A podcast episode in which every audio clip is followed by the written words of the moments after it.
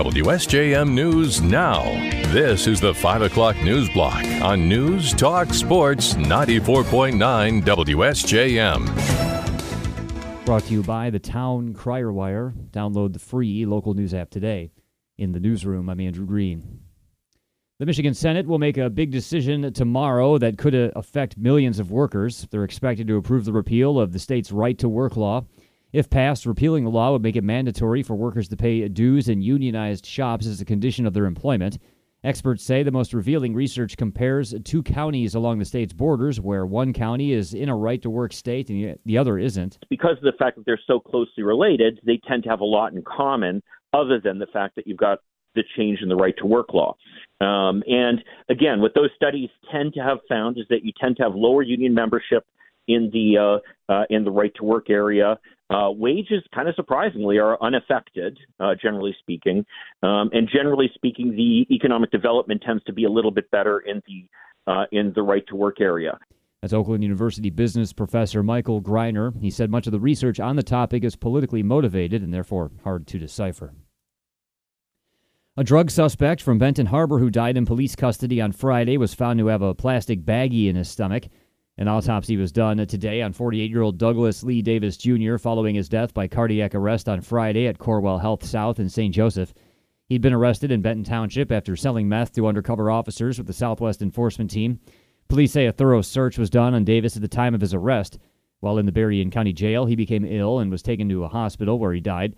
The full autopsy report is still pending, and the full toxicology report is expected in 60 to 80 days. Michigan's top medical doctor says the state's been through a collective trauma in the last three years since the first cases of COVID 19 have been exhausting.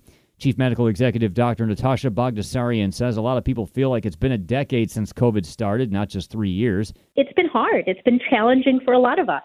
Um, many of your listeners have lost loved ones or have missed out on occasions that they would have otherwise celebrated during the pandemic. And I think the inclination is just to put it behind us and forget about it and move on. I'm actually hoping that we can take some of the lessons we learned from COVID and incorporate them into our lives. Bagdasarian says that people should be getting vaccinated not only for COVID but for the flu. She's not expecting any major major surges in the immediate future. The Silver Beach Hotel in downtown St. Joseph will reopen soon after being closed for more than two years.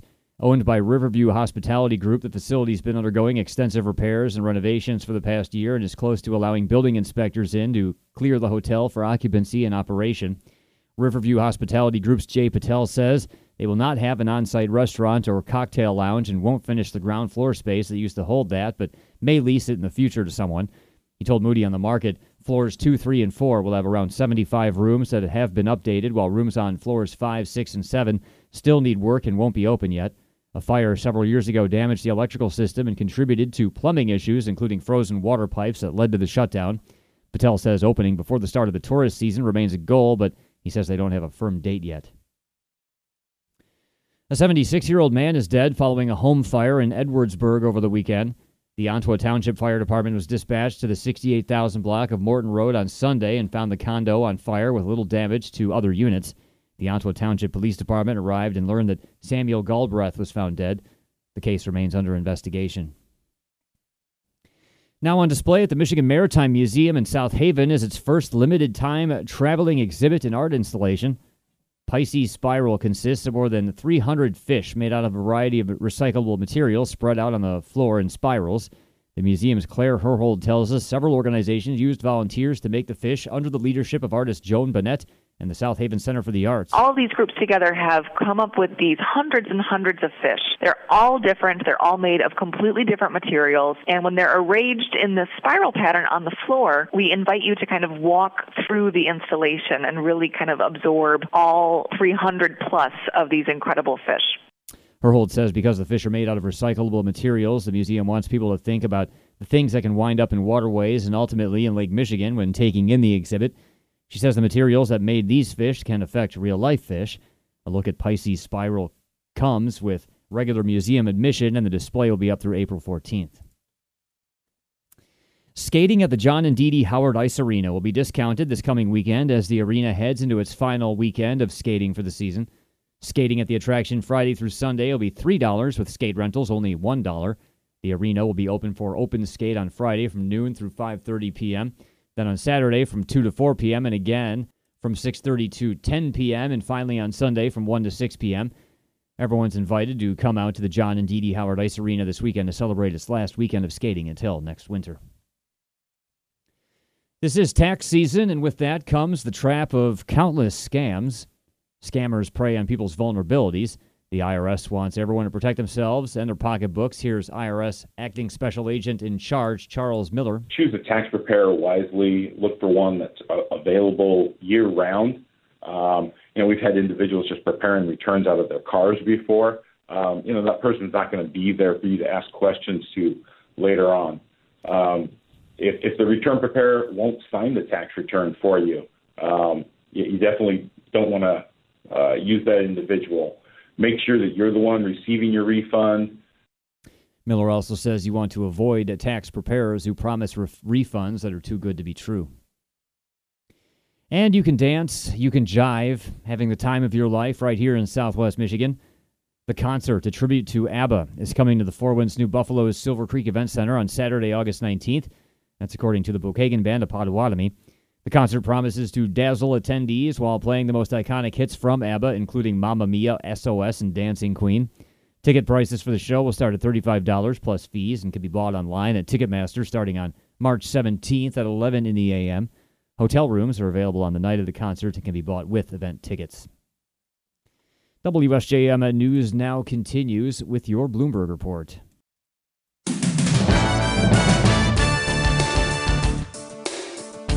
WSJM News now continues, brought to you by Imperial Furniture in Dowagiac, where furniture shopping is fun.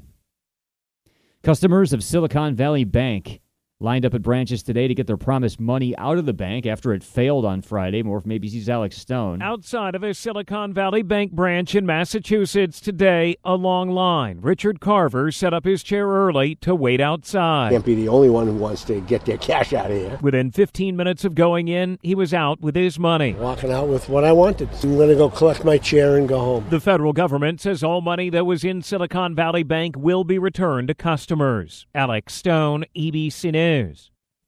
The administration is preparing to brief members of Congress on the fallout of the bank failures of Silicon Valley Bank as well as Signature Bank. As as President Biden assures customers their money's safe. Ex congressional aide told ABC News the Biden administration officials from the Treasury and the FDIC will brief lawmakers tonight following the two bank failures. It'll be a bipartisan, bicameral, members only briefing. There was one on Sunday, but it was put together rather hastily.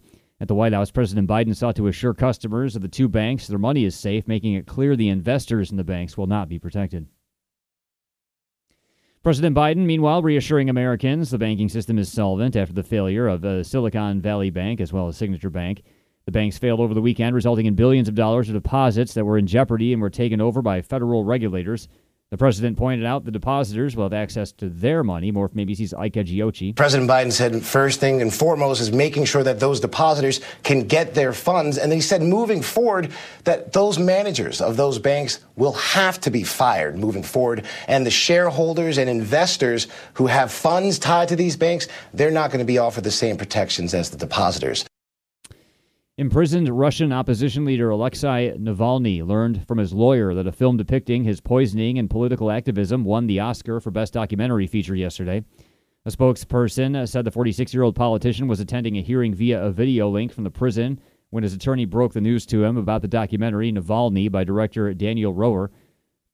The spokesperson called it, quote, the most remarkable announcement of an Oscar win in history. The lawyer did not report what Navalny's reaction was.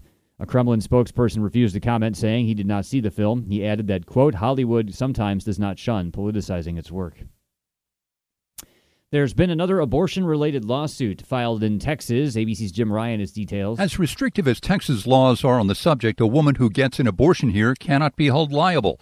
So Marcus Silva has filed suit against three women he claims helped his ex wife to acquire drugs to induce an abortion. The lawsuit also will target the manufacturer of the medication. Silva is demanding a million dollars. Abortion rights groups call it an intimidation tactic. A spokesperson for U.S. Customs and Border Protection says a large number of migrants in Mexico who tried to push their way into the United States were prevented from crossing a bridge leading to El Paso, Texas, from Mexico. A UN migration official says the movement of hundreds of migrants to the bridge may have been spurred by a false rumor officials would allow families with children to cross the border to apply for legal protections from prosecution. The U.S. government has instructed migrants to use a mobile app to make appointments to apply for asylum, but the app has been overloaded and glitchy since the January rollout. And at the Oscars last night, it was Everything Everywhere All at Once, winning Everything Everywhere All at Once. More from ABC's Jason Nathanson. Everything Everywhere. Harrison Ford with the Best Picture announcement at the 95th Academy Awards. Everything Everywhere All at Once, winning the most Oscars, seven, as well as Best Actress for Michelle Yeoh. And ladies, don't let anybody tell you you are ever past your prime. It also won Best Supporting Actress for Jamie Lee Curtis, Best Supporting Actor for Ke Huy Quan. The only acting award Everything Everywhere didn't win was Best Actor. That went to the Whale's Brendan Fraser. I'm so grateful to you. Good night. And no one was slapped. Backstage at the Oscars, Jason Nathanson, ABC News, Hollywood. WSJM News now continues with your weather forecast.